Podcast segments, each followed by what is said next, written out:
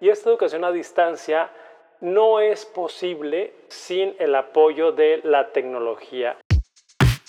No podemos seguir dando o impartiendo o dictando nuestra asignatura de la forma en que lo veníamos haciendo los últimos años o décadas. Tenemos que ser más eficientes o más estratégicos.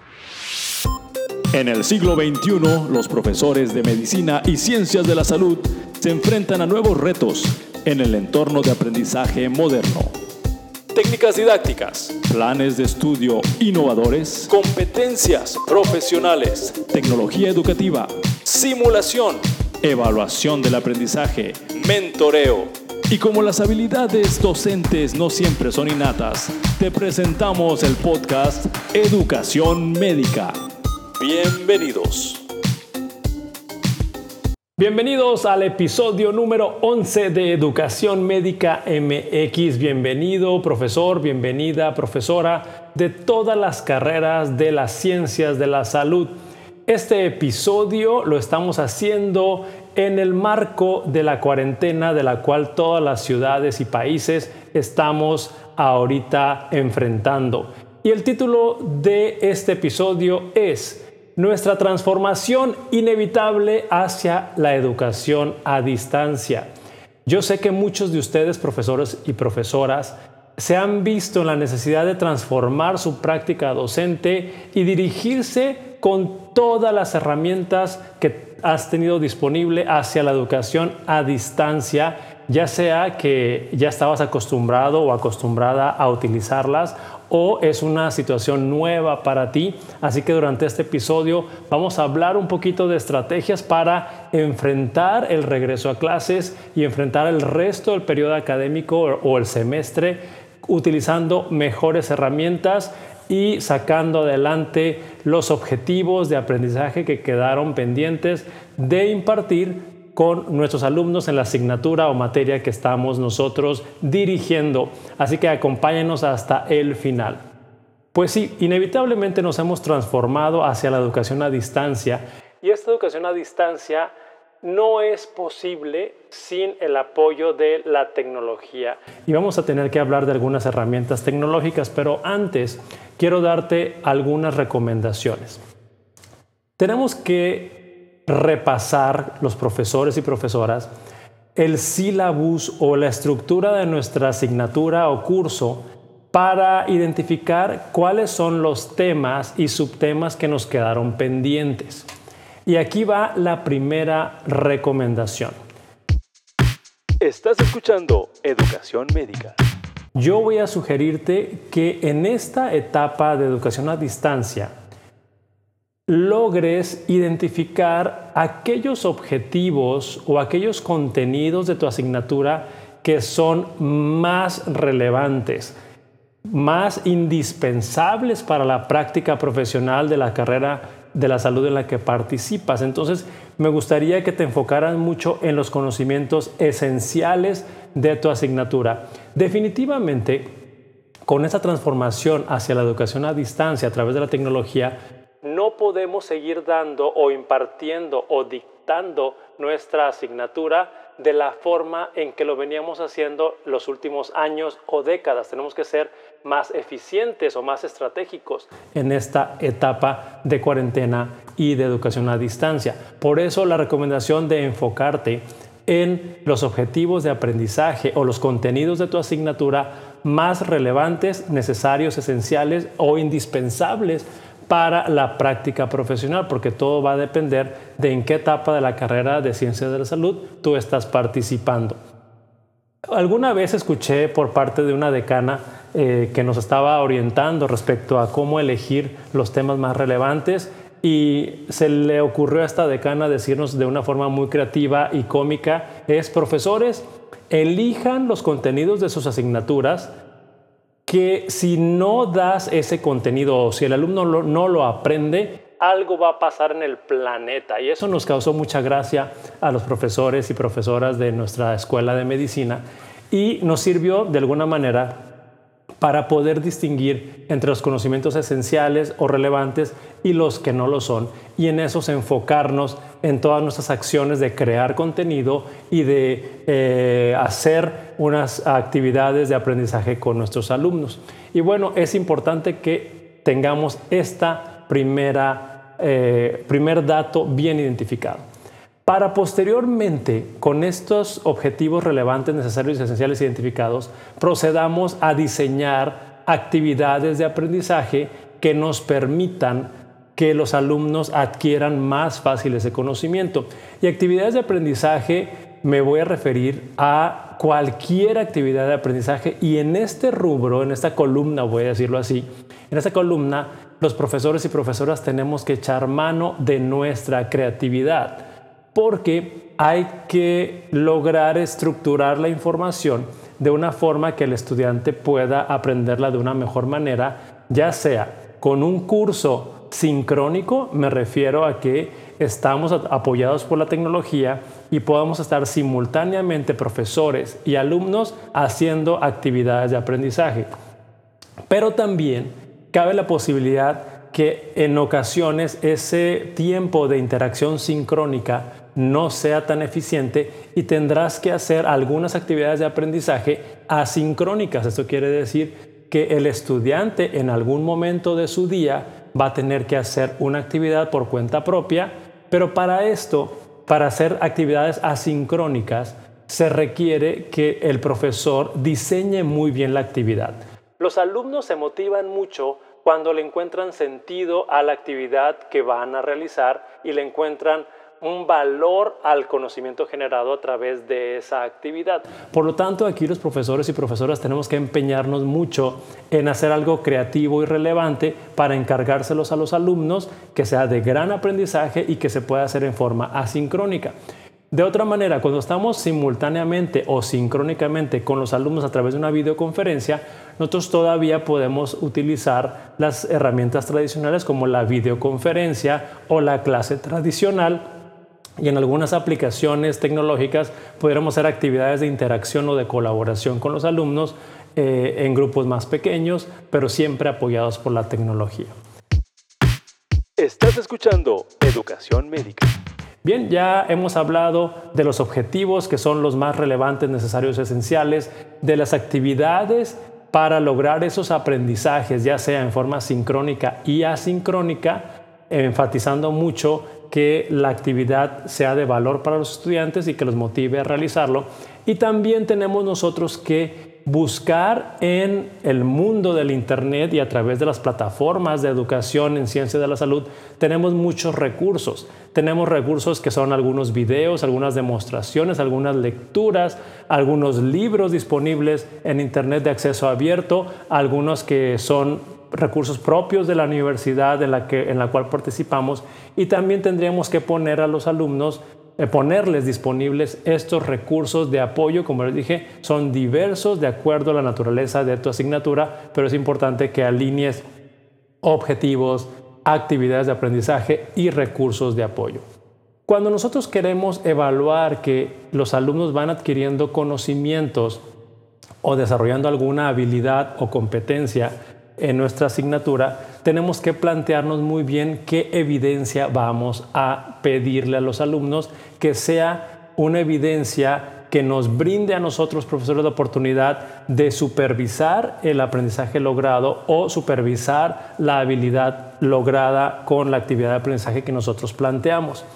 Esta evidencia yo quiero decirte, profesor y profesora, que es indispensable considerar, ya sea un examen de conocimientos a través de alguna plataforma tecnológica, pero también puede ser algún producto, me refiero a producto como un proceso en el cual el estudiante crea una evidencia que le permite en esa evidencia demostrar la adquisición de sus conocimientos o la aplicación de sus conocimientos o su competencia. Entonces nosotros podemos evaluar conocimientos, algunos productos del aprendizaje y en algunas ocasiones podemos evaluar algunos desempeños. Utilizando la creatividad, el estudiante puede videograbarse haciendo alguna demostración de un desempeño profesional y de esta manera nosotros a través de alguna rúbrica o lista de cotejo podemos eh, evaluar ese desempeño en los estudiantes y poderles brindar retroalimentación.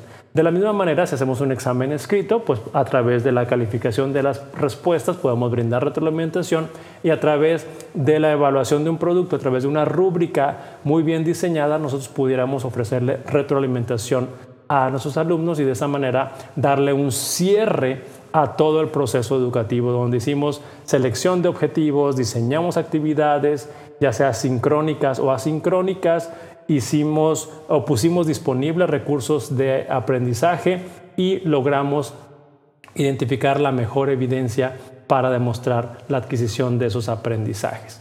Y bueno, profesores, con esto vamos a poner a disposición a través de nuestro blog eh, una tabla que te va a permitir apoyarte con estas columnas y diseñar mejor tus actividades, pero quiero hablar de herramientas de tecnología educativa y voy eh, a, mencionarte algunas herramientas, vamos a catalogarlas como aulas virtuales, como algunas herramientas de colaboración e interacción entre los alumnos y el profesor y algunas otras de juego.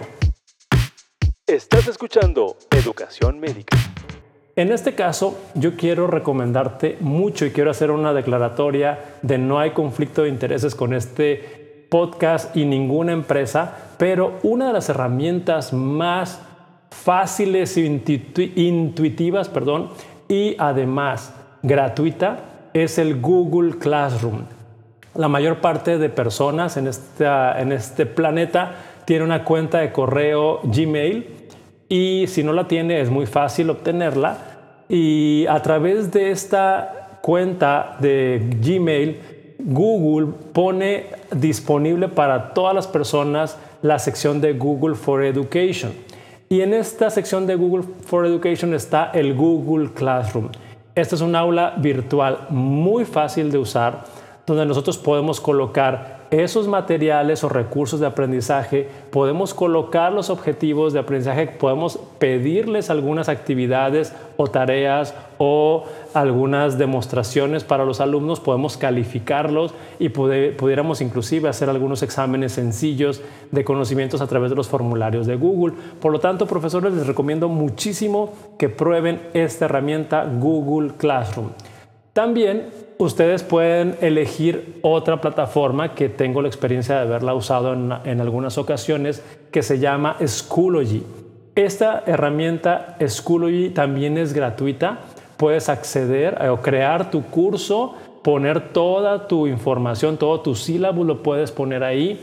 Puedes hacer actividades de aprendizaje, puedes evaluarlas y darle retroalimentación a los estudiantes de una forma muy sencilla. Sin embargo, en mi opinión, si queremos comparar Google Classroom con Schoology, yo veo que Google Classroom es más fácil de utilizar que Schoology, sin embargo, las dos te permiten hacer muchas cosas de forma muy sencilla.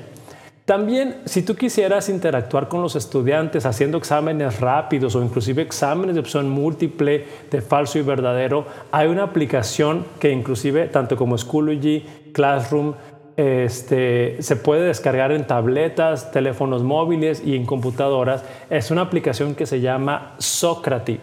Esta aplicación de Socrative es una muy buena herramienta para hacer evaluación e interacción del profesor con los estudiantes para medir sus conocimientos y probar cómo van estudiando por cuenta propia y cómo van avanzando a lo largo del periodo académico o ciclo académico. También podemos nosotros apoyarnos durante las sesiones virtuales o videoconferencias con los estudiantes a través de herramientas que están disponibles. Algunas son gratuitas, otras no lo son. Y por ejemplo, continuando con la línea de Google for Education, a través de Google Classroom pudiéramos eh, tener también disponible Hangouts, es una plataforma de videoconferencia donde se pueden conectar varias personas simultáneamente. También está otra que se llama Meet. Eh, esas dos aplicaciones, cuando tú das clic en la sección de los cuadritos que están en tu pantalla de Google, vas a poder ver un despliegue de herramientas que te ofrece Google y en estas están Hangouts y la de Meet. Sin embargo, una muy popular en estos tiempos es la plataforma Zoom, zoom.us, donde puedes hacer videoconferencias, puedes grabarlas Puedes compartir pantalla, puedes hacer algunas votaciones, puedes hacer algunos grupos más pequeños para que interactúen los, los alumnos en videoconferencia. Sin embargo, la versión gratuita solamente te permite estar interactuando durante 45 minutos. Si tu clase es corta, pues esta es una herramienta fabulosa para poder hacerla o si tu clase es un poco más larga tendrías que pedirle a tus alumnos que a los 45 minutos se va a desconectar la clase y luego tendrían que volver a abrir otra clase para continuar con las actividades que estaban realizando. También tenemos a través de Microsoft, tenemos otra plataforma de videoconferencia para hacer interacciones simultáneas y me refiero a Microsoft Teams que también ahí puedes hacer videoconferencias, está la aplicación, otra aplicación que se llama Webex, por lo tanto hay varias aplicaciones que son gratuitas que tienen muy buena funcionalidad para interactuar con tus alumnos. La que no te voy a recomendar porque es una aplicación que definitivamente pudiera estar en sobreuso o invasión a la privacidad de los profesores es que los profesores usen el WhatsApp para estar interactuando académicamente con sus estudiantes. Sé que también existen versiones de WhatsApp ah, para negocios donde se pueden limitar algunas de las interacciones eh, para que no te estén interrumpiendo en, en tu día a día o en tu privacidad de familia. Por tanto, WhatsApp diría, yo recomendaría que la dejemos fuera de esta parte educativa, solamente lo usemos en casos extremadamente necesarios. Y por último, voy a darte dos recomendaciones de herramientas que te van a permitir interactuar con tus alumnos de una forma divertida. Esta sería la plataforma de Kahoot. Esta es una forma de hacer exámenes o competencias. De, me refiero a competencias con retos para los alumnos de ver quién domina más algunos conocimientos a través de exámenes rápidos y divertidos. La aplicación de Kahoot también es gratuita, es muy fácil de utilizar y los estudiantes se inspiran y se motivan mucho cuando la usan. Sin embargo, otra herramienta que también puedes utilizarla para interactuar con tus estudiantes es la, herramienta de Mentimeter. La herramienta de Mentimeter tiene su versión gratuita que te permite hacer tres preguntas de forma muy creativa y la forma de paga pues ya te da la aplicación completa. Sin embargo, Kahoot y Menti son muy buenas herramientas y también están los formularios de Google que te permite hacer encuestas eh, para que los estudiantes opinen y den eh, algunas aportaciones en clase y el profesor pueda estar interactuando con ellos. Por lo tanto, profesores, acabamos de hacer un breve resumen de cómo transformarnos ante lo inevitable, ante lo inevitable que es la educación a distancia, en forzados y motivados a la vez por esta cuarentena que estamos pasando en todo el mundo y ponemos a tu disposición nuestro blog que está a través de bloggers, es Educación Médica MX. Ahí puedes encontrarnos y ahí vamos a poner en, en, nuestro post del día de hoy, vamos a poner una tabla y las recomendaciones de las eh, herramientas de aulas virtuales, herramientas de interacción sincrónica y las otras herramientas de diversión o entretenimiento con los alumnos. Y bueno, si te gustó este episodio, compártelo, coméntalo y síguenos a través de nuestras redes sociales que estamos en Twitter, estamos en Facebook, estamos en Instagram y ahora tenemos nuestro blog que se llama Educación Médica MX. Bueno, se despide de ti tu amigo el doctor Ismael Piedra y nos vemos en el próximo episodio. Gracias por escucharnos. También puedes seguirnos a través de redes sociales como Facebook, buscándonos como Educación Médica MX y en Instagram como Educación-Médica MX.